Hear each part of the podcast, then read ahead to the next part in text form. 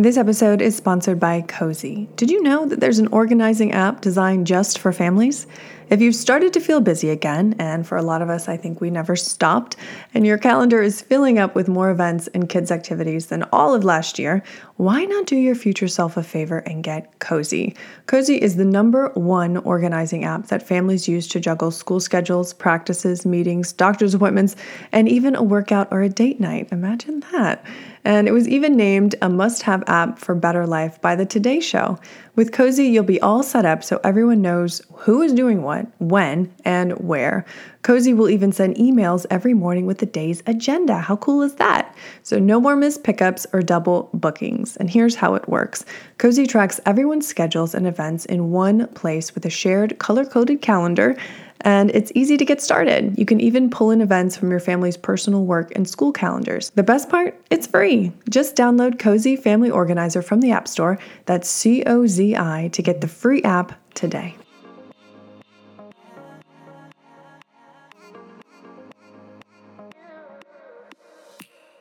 You are listening to the Motherhood Unstressed podcast, and I'm your host, Liz Carlisle. Thank you so much for tuning in. I am so glad that you're here as always. And if you are a first time listener, welcome. I'm so glad that you found the show and this episode in particular because I'm speaking with the brilliant writer and director Amy Koppelman. And she's joining me to discuss her new film, A Mouthful of Air, which is based on her powerful novel of the same name. Now, that book came out about 20 years ago, and when it did, it was compared to such works as Carol Perkins Gilman's A Yellow Wallpaper and Sylvia Plath's The Bell Jar. And it's not only because it was so well written, but because the message within was so tragic and so real and so raw. I think it touched so many women, and it continues to do so today. And this new film that's coming out, starring Amanda Seyfried, is carrying that torch on, that message on. And so, this is a conversation about maternal depression, its causes, its cures, and the toll that it exacts on the woman's family. But it's not a conversation that should bring you down. I think when any woman stands and tells her truth, it emboldens all of us to be able to know ourselves better, to be able to say our own truths without shame, without trepidation. And so that's what Amy is doing here today. That's what she does through her work. Um, and I'm so grateful to have women like that on this show speaking truth and uplifting all of us all across the world with that message. Um, now, the film comes out October 29th in select theaters only. It's not going to be on streaming. So get your girlfriends together and, and get out there and see this film. You know, it's not a fluff piece, it's going to make you feel something. It's going to it's going to get you at your core. But honestly, that's a good thing. That means you're growing and evolving. And if you're there with your girlfriends, it's that much more fun. So be sure to see the film. Until then, please enjoy this episode with Amy Koppelman. Well, hello, Amy. Welcome to the show. I'm so glad that you're here. Thank you so much for having me. Yeah, I'm going to jump right in. You know, your novel, A Mouthful of Air, came out in 2003. Why do you think a story like this is so important to share with each new generation of mothers?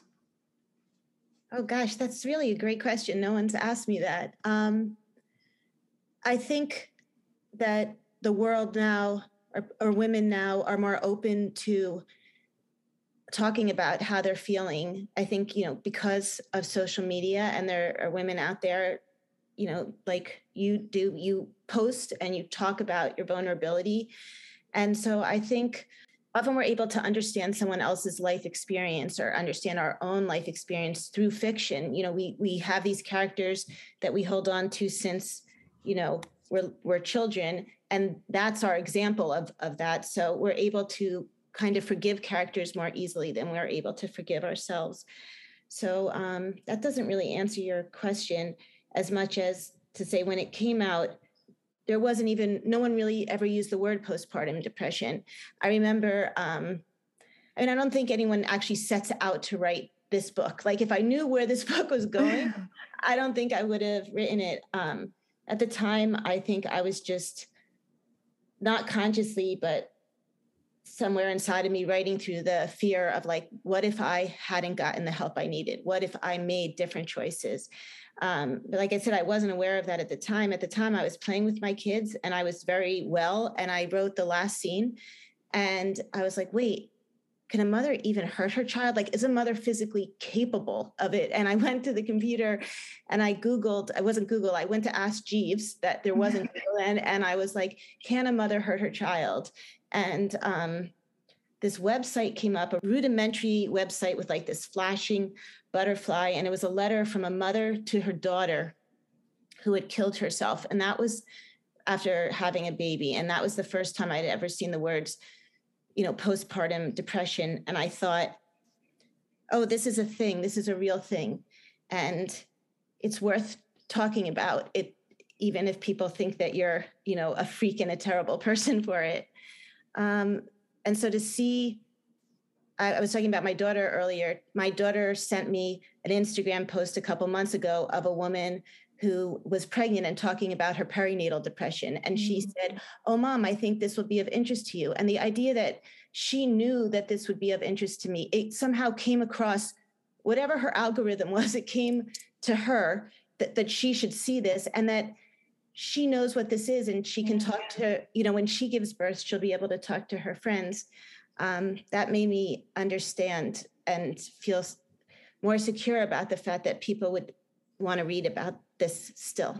Yeah, absolutely. I mean, that I think was the longest answer ever to a no, but I feel like you have to go down that road to explain fully, you know, why it's here and why it's still so relevant. And I absolutely agree with you. Like nobody really prepares you for what life is going to be like when you have a child, even when you do read all the books and the, you know, what to expect and all of that. Like when you're in the moment, when you're in the day to day and the days feel like they're weeks long, it, it's a whole nother ballgame, which is why I love this book and why now it's a major motion picture with mm-hmm. Amanda Seyfried. Congratulations on that.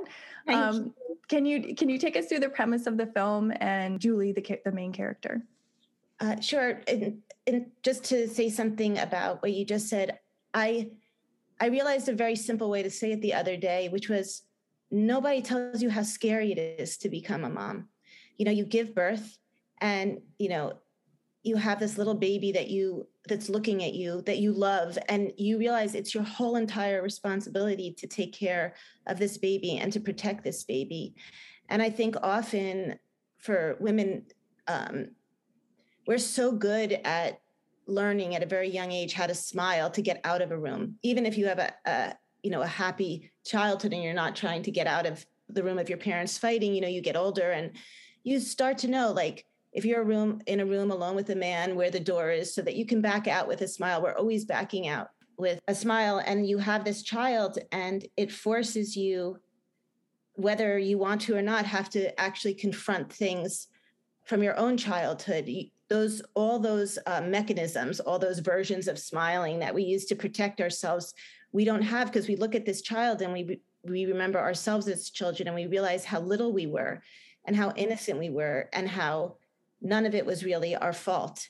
And so I think giving birth not only is physically, you know, rough on a body um, and tiring, you know, raising children um, and the things you just said, but but it also is um, emotionally jarring. It, it jar, jars us. So, um, and it's also the one, most wonderful thing in the world. So it's a very confusing thoughts. Yeah. Um, I, as I said, I didn't know exactly what I was writing when I was writing, but I knew I wanted to write a book about shame. And I knew I wanted to write a book about a woman who sees all the beauty in the world, sees uh, the little yellow flowers popping through the ice, you know, the sound of her daughter's laughter, holding her son's hand, being with her husband, like sees it all all the beauty and yet it's the beauty that crushes her like the fleeting beauty of knowing that you know everyone you love you're going to have to say goodbye to. And you know all of us understand that and i think for the depressed person though these feelings you the volume of them you can't really adjust. And so that's all she's really thinking about am I going to hurt? I'm getting to your answer about the movie, you know, like, am I going to be a good enough mom? Mm. Am I going to hurt my children?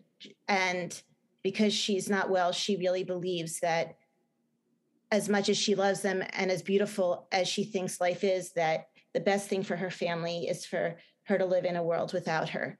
that's the best thing she could do for them. So I wasn't really ever thinking about making this into a movie because, you know, like you said, it came out a really long time ago. And I thought people knew about this now. And like, this was great. People talked. And then I was driving down the West Side Highway in Manhattan and I must have been listening to Doctor's Radio. And this woman called in and she said, she was crying. She was alone in her house and everybody was out. And she was like, this episode is also sponsored by Kindred Bravely. Kindred Bravely came to life in 2015 by Deanne Akerson, a mom of two, when she couldn't find any comfortable and functional pajamas to wear. As moms, we have to stick together, which is where Kindred comes from. And Bravely, well, being a mom can be tough. It is definitely not for the faint of heart. Kindred Bravely is devoted to making life easier for pregnant and nursing moms, from breast pads and non skid socks to nursing bras and the most comfortable pajamas that I've honestly come across. And they use a lot of bamboo fabric in their clothing line, which I adore because it is so supple and so soft. Um, you really have to feel it to understand. And perhaps most importantly than her clothing is Deanne's mission to build a community of moms who support and celebrate each other. In fact, behind the scenes, Kindred Bravely employs more than two dozen work at home moms who share Deanne's mission and values. If you'd like to try out Kindred Bravely for yourself, be sure to use my code UNSTRESSED20 to save 20% off your purchase at kindredbravely.com.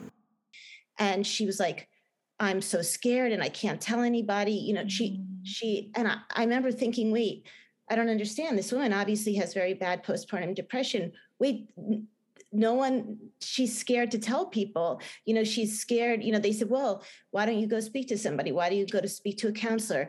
There's no counselors near me. Why don't you go to your church? Oh i could never say that. Like i would and so i realized that the shame that i was talking about earlier um, and the question of what it means to be a good mom even though it is 20 years later is um, still relevant. And so that's when I decided to try to figure out how to make it a movie because you know we watch tv and movies much more than we read books mm-hmm. you know mm-hmm. those become the characters that we identify with like everybody who watched breaking bad thought they understood what it was like to be a meth dealer so you know so like you know um but in all seriousness that's that's what made me do it because i thought well maybe there's a way if i find the right person mm who people know is, is a good person and an earnest person, like Amanda is tr- truly what you think she is. Um, somebody that you would always forgive, like that you would always ha- have empathy for, that maybe I'd be able to tell this story in a way um, where people could see themselves or see their loved ones. And in some tiny, tiny, small way, maybe get to help some people know that they're not alone um, and that they should ask for help. And it sounds so hokey, you know, to say like, oh, no. you should just ask for help. But, um, you know, I have a 25, almost 26 year old now and a 21 year old daughter. And um, I never was suicidal with, with, um, I, never had like suicidal thoughts or anything um, when I had them. But before I had them, I, I was a very not well person for periods of time. And um, I just look at them and look at my husband, and I'm still just so grateful that I didn't make those choices, that somehow, somewhere in me, I knew this isn't right and I want to get better. And so, if this movie could help other people do that, um, you know, and understand that a lot of people are feeling this way, then maybe when they're out with their mom friends at the park they won't be scared to mm-hmm. to say anything or maybe when somebody who's gone through this is at the supermarket and sees a woman who's alone there with a child like you know drop something and she looks scattershot to say hey you know how are you and like just break you know the thought the thoughts and you know look at the person yeah. i think um, part of motherhood for many women is this feeling of also becoming invisible. Um, and so, like, you're not only are you invisible because you're no longer working at your job, or maybe you are, but then you have to leave and you have this, you know, you're also, um, your emotions have to be invisible because you feel so ashamed about them. Yeah. And it's so crazy to even like know that that is the reality. But like with writers and directors like you putting this work out into the world, you are healing massive amounts of women on a global scale in real time. Like, did you know when you were writing it, when you were involved in making the movie, that this was the impact that it was going to have, like global healing to the mothers? well, I I am hoping. I mean, we we it's it's an independent film. Like we didn't make it for a lot of money, and we were really lucky to get to sell it to Sony, and they're putting it in 800 theaters. But I'm trying to figure out how to get people to know that they can that it's there and they can go um, to the movies. Um, so I I'm still not ready to think that it happened, that it got to people, but I think that's 800 communities I have a chance still to get mm-hmm. to because of people like you. Like you can tell people, and then they'll know in your neighborhood or in your city, and maybe little by little, hand by hand, woman to woman, um, us moms will, you know, pay it forward for other moms. And um, in the movie, I also really tried hard to show that um, Julie's husband is a prisoner in a way. He's a victim too. It was very important to me to show the collateral damage um, that suicide and depression that that can have on a family. Um, that is never the best thing for your family, even if you really are sure of it. Um, you just shatter everyone and that trickles down for generations. So I really tried to show how hard it is, though, to love somebody who's depressed because mm. you're always scared. You don't want to say the wrong thing. You don't want to do the wrong thing. You don't want to be the last person that, you know, they say. And so it's hard for the those people too. It's hard for the mother of the person. It's, you know, and I think that that all of that needs to still be talked about. Um, and not just for mothers, for all people. Like it's not exclusive to mothers. It's right. it's people in general um, who have depression or who even just are very sad. Yeah. Yeah, it's interesting that this movie would come out now during, you know, we're 18 months into this pandemic. You know, suicide, especially among young people, is at an all time high just based on, you know, kids being home and separated. Do you feel like the timing is is almost I don't know, I don't want to say like God given, but like there is a reason that this is coming out right now. You've already written the book, but now is the time that this is coming out. Um, I, I, it sounds so silly because I keep saying the same word. I, I just know I feel grateful that it's coming out. I don't, I don't think I, I mean, I haven't at all made it clear like how impossible it was to get the book published and the pushback Mm. Um, when I went to get the book published, um, I mean, it's really a 20 year old book. It took years to get published because every single agent in New York City rejected me. I mean, it's true. I still see most of their names now, and I'm always just like, yep, I remember that. I remember that. And at the time, like I said, there wasn't really the internet. They were all self self-addressed stamped envelopes. So like every time they would come back in the elevator with my husband, I'd be like, well, I don't even have to open it and throw it out because no one is going to send that back if they actually want to sign you. And I remember speaking to this one woman. I actually remember her name, and she wrote me the nicest letter. And she's like, the reason I got into publishing is to tell stories like this.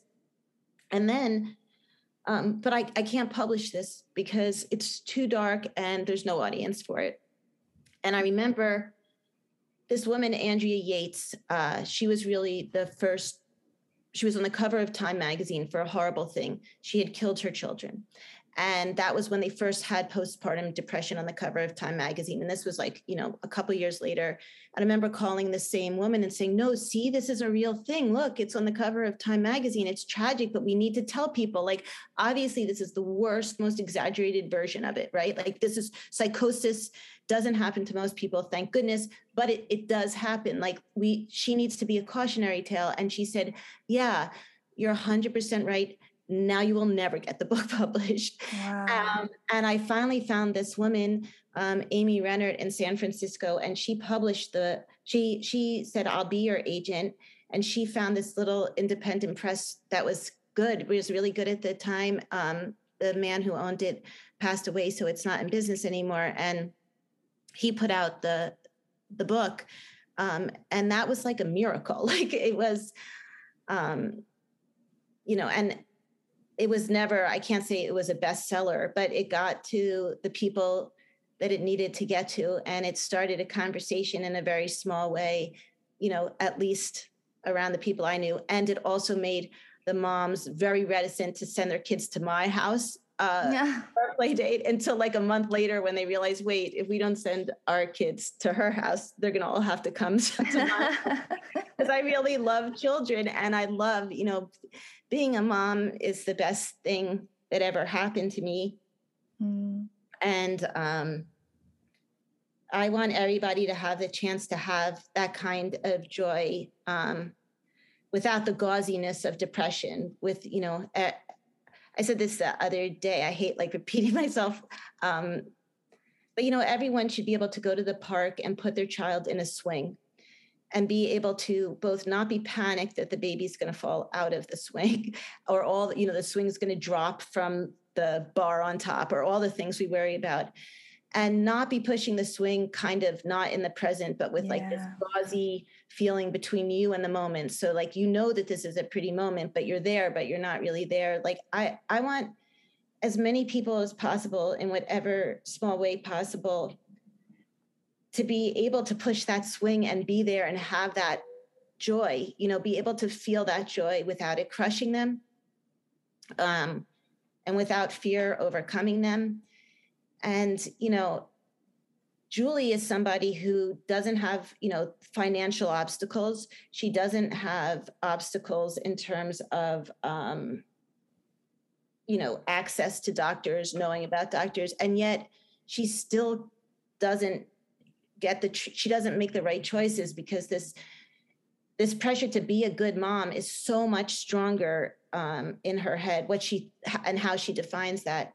Um, you know, then all the voices around her. And um, I consciously did that because I thought, you know, put one subway stop in the middle of that. Make make somebody a single mom and she's raising the family. There's like there's if Julie isn't going to go get help and get better, how right. how are we going to reach women who have no support system and are trying to survive like how do you and also like you know how do you piece together like the fact that like it is hard and they should be depressed versus depression.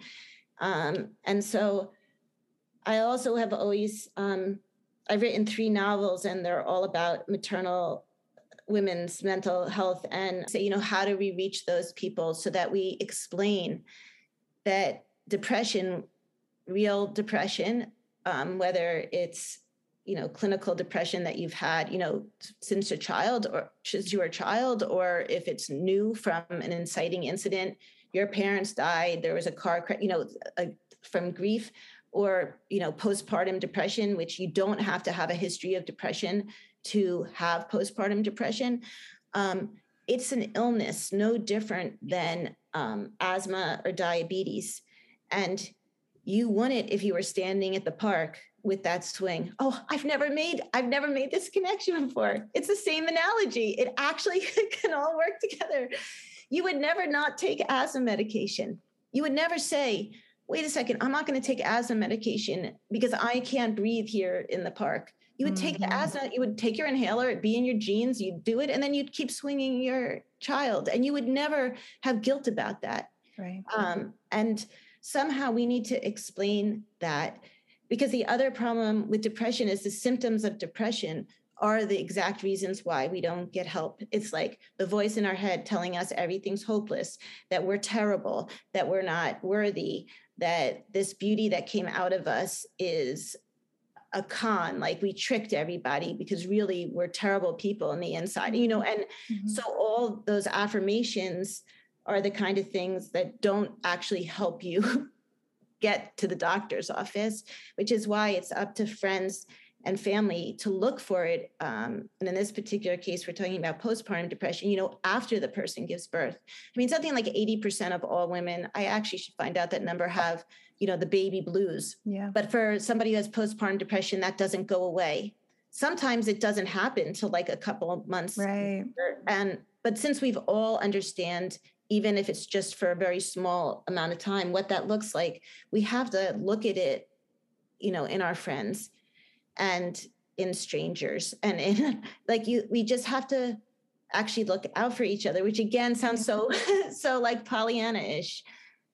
But um but it's truth. I mean what do you what do you think about it was about you that desired to really look at it to really dive into it to explore these darker themes when so many other people you know are reticent to do so I mean, I I look back. I mean, I'm a very shy person. I I mean, you saw how flustered I get just trying to turn on the computer. I stay, you know, mostly by myself and my little family and my couple friends. And so when I look back and I think like, why did I keep sending it out to agents? Like, why with my personality did I think, why did I have the audacity to just keep sending it out? And I guess there was something in me that was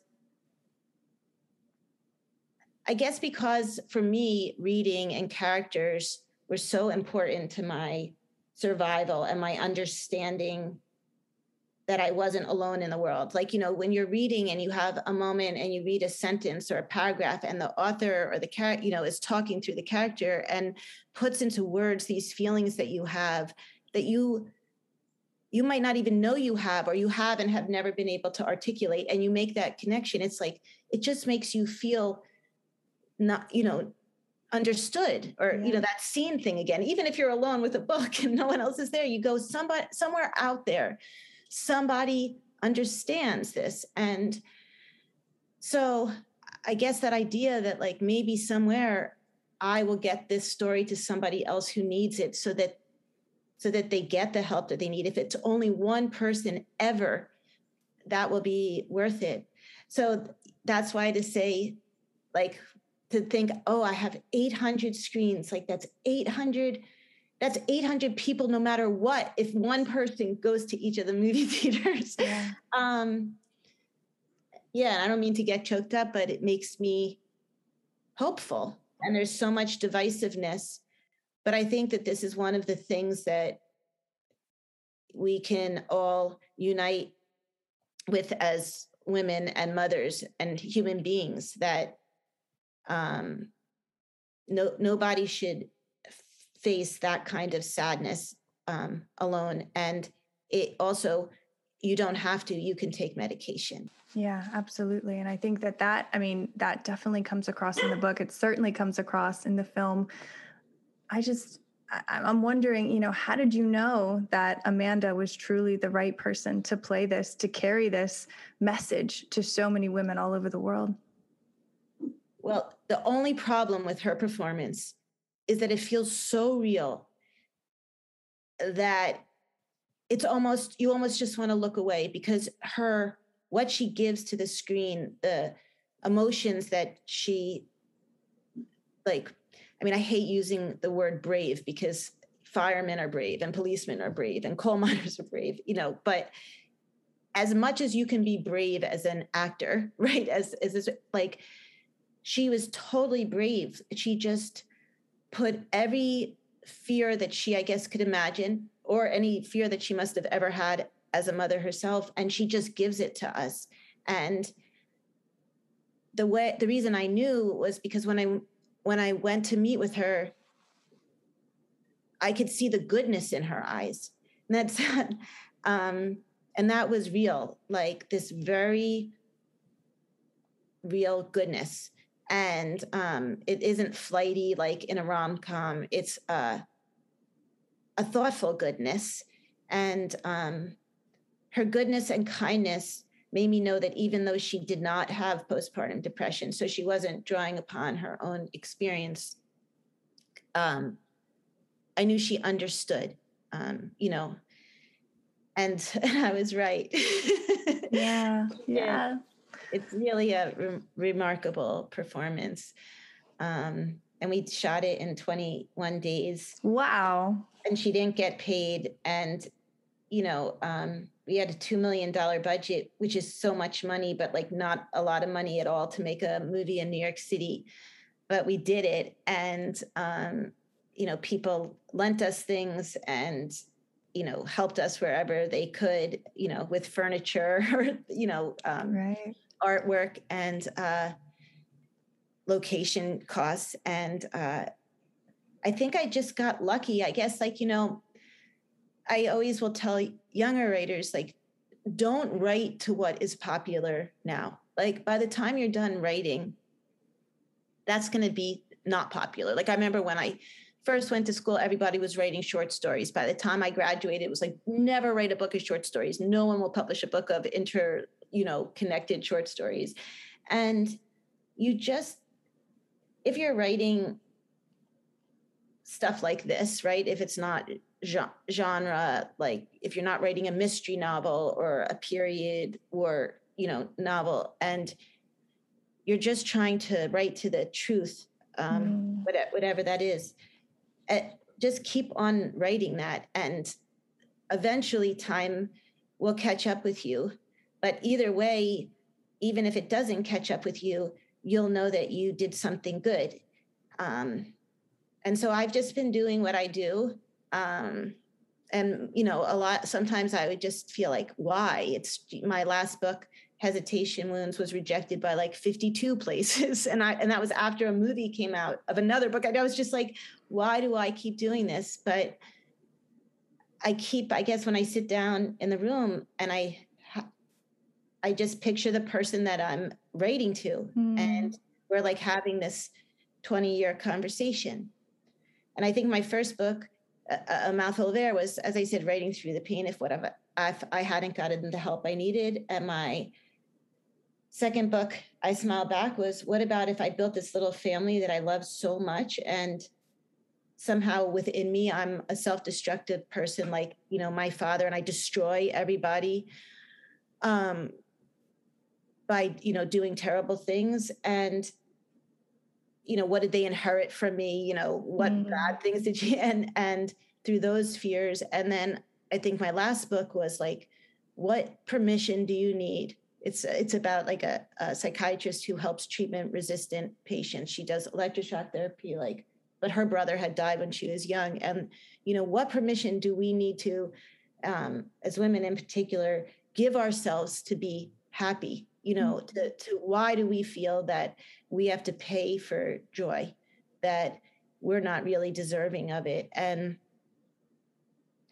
that again has uh, that again every single person i know that's a woman basically except for like a bunch some of the mean girls when you're growing up or the mean moms when you're a mom um, feels that way you know yeah. there's there's not a sense of entitlement to happiness when you're a thoughtful person and I don't think it's like that for men. I don't think that they feel not worthy. Um, and I love men. I'm not like a I'm not a men basher or anything, but uh, I do think it's just a different thing for women. Yeah. I think so too. I mean, is that, do you think that's what you want your legacy to be? What do you want your legacy to be for your children and the work that you put out through your art? Is it that permission, giving us all permission to be happy and to, to do what we need to do? Um, my daughter called me the other day and she said she had spoken to her therapist that day and she said, You know, you got a really great compliment. Um, and I said, I did. You know, I was like so happy to be part of the conversation.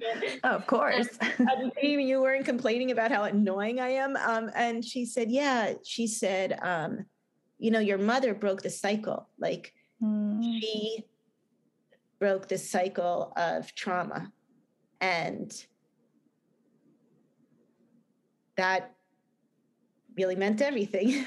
Yeah. So I guess if I if I think about it, it would be to to to do that for all little girls so that they can grow up with mothers that aren't so ashamed and don't carry so much um, disproportionate responsibility in them that they grow up with that that instead they grow up with strong mothers who are present and are able to say no you can be whatever you want to be. You can be strong. And then one day when they give birth that mother's going to know like i'm going to look at my daughter. Oh wait you know she's great. Oh wait no you know what? Maybe she's not so great. Maybe i'm going to go you know come over more facetime more. Like that's a great thing you can check in um, and so uh, I guess that's the answer. If some way, in some tiny way, I was able to help some people realize that they need to stay here and not slip away. And if in some small, tiny way, I'm able to help people um, break the cycle, whatever that cycle is uh, that they've inherited, mm. that would feel like all the rejections were um, worth it. Oh my God, what a beautiful answer. Oh my God, I love it. Um, okay, to I don't it's hard to follow that. With uh with everything that you have learned and experienced and studied, what do you want the woman listening to this talk to really take home to remember? Um well again, I don't mean to be a broken record, but and it sounds so hokey but and simple simple but it's it's actually one of the hardest things for any of us to do particularly moms is to ask for help. There has to be somebody that when you look at them you catch a glimpse of them and understand that they're doing the same pretending dance that you're doing. You know it like you know who you can reach out to. Reach out to them. Reach out to you know somebody in you know where you worship reach out to somebody in your mommy's group reach out to somebody that you know maybe is part of an internet group that you and you don't know them but you know them virtually. And you know just just admit that you're just feeling deeply deeply sad. Um and that is the first and most important thing because once you say the words that you are feeling how sad you're feeling and you see that they don't you know make the sky fall in that in and of itself becomes a victory. When you're depressed you like have to collect like hold on to like every little you know morsel of feeling like a victory and that in and of itself can sustain you to the next step of then going to get help. And you know make sure you ask a friend or a family member to bring you if if you're feeling um, the kind of depression where you just can't really function and you're lethargic because you'll cancel your appointment and you won't go. That's another good thing. You could probably do it on zoom now but um, and then if you see a therapist and you've talked to the therapist and the therapist prescribes you medication do not think that you will have to be on that medication for your entire life. If you have postpartum depression you can get treated and the way the medicine will work if you know if it's just this one incident is you'll take it for a period of time and then you'll go off of it. And it's no different than if you had to take any medicine for an illness. If you're somebody who after going to therapy and talking about your your history the doctor or therapist realizes like oh this is like your third bout of depression. This is, yes, this is postpartum depression, but you've had other periods of depression before. Maybe you'll stay on the medication. But all the things that people tell you about medication, all the bad things are not true. Like, I remember before I started taking medication, and that was 18 years ago, so it was much different then. People would be like, Oh, you can't take medication. You're never going to write. You'll never be creative mm. if you take mm. medication. It numbs you and that's not the truth like what medication does is make you be able to feel. It's not like taking xanax or drinking wine or even getting high. It doesn't take you out of yourself. It makes you be able to feel like your actual self again. And it makes everything kind of go from um i mean it's it's it sounds like so ridiculous every time I say it now, but you know, from black and white to color, like you are able to feel because it gives you kind of like a trampoline underneath you. So mm. if you're in free fall, you know that you will be caught. If you start to cry, you know that it will eventually you will be able to stop crying. That if you start crying, you won't end up crying where you can never stop crying. Cause like I remember that was something I thought like, oh my goodness, if I start crying, like you know, the you know, if you listen to a song you can listen to the song and really feel it. It makes you be able to feel. It doesn't make you numb. It makes you be able to get out of bed and write. It doesn't. I mean, I, I can't say that I've ever, in a word, depressed. Like who who talk about the this is ridiculous thing to be doing voice in your head if you're depressed. like you're not doing that. So, and you know, you don't get fat and you don't lose your sex drive. Like again, like I don't know anybody who when they're depressed is like, let's get it on. Um, but I should probably use a different phrase because it's a bad Jersey accent. that's what they're gonna remember, though. yeah, it's like a, my bad Jersey accent, like on, like that's the word, you could you could use if you're me. But you know, um, and uh, and m- most importantly, um, it's going to keep you alive until you can catch up with yourself. And so, you know, give yourself permission. There are so many places that you can reach out to online. Postpartum Support International has locations, you know, all over the country, uh, people that you can call, hotlines, recommendations of where to go. Um, so, you know, if you don't want to reach out to somebody that you know within your community because you're scared, then reach out to them. Go online and reach out, just reach out to somebody that you know is there to answer, like not into the void of being online, but like to an actual person.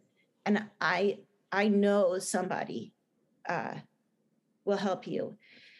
You know, the thing that I know now that I didn't know then is that Julie misses so much. She she she she misses the chance, the joy to get to see her children grow up, the joy of, you know, getting her daughter to call her and be like, "Oh my God, you're so annoying," you know, like oh, right. ballet recital, recital, you know, every memory. Um, she wasn't there for them, and um, I'm able to show that in the movie, different than the book because of time. Like I had the time to see that, but I just think she missed so much, and um, like if you're listening, don't, don't do that. You know, don't miss so much. Like mm. just stay in it for them. They'll really appreciate it.